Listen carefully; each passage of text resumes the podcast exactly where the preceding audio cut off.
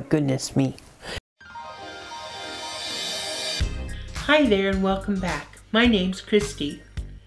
Not too long ago, I was chatting with someone that I had just recently met, and they were asking me about my life and why was I a Christian and and about my family and and my children and my husband and at some point in the conversation they said to me I don't understand you. And I said, What do you mean you don't understand me?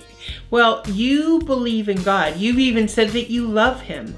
And I don't understand how you can love and serve and believe in a God that has taken your husband away.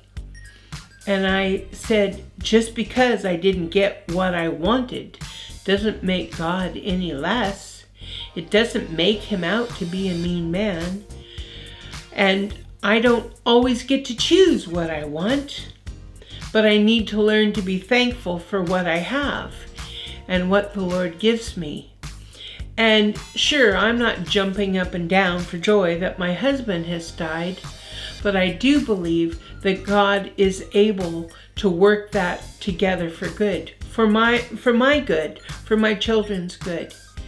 I don't get to choose, but I do get to trust. And I trust in the midst of very hard times and sad situations that God has been and will be with me, and that He is able to take every situation and turn it together for good.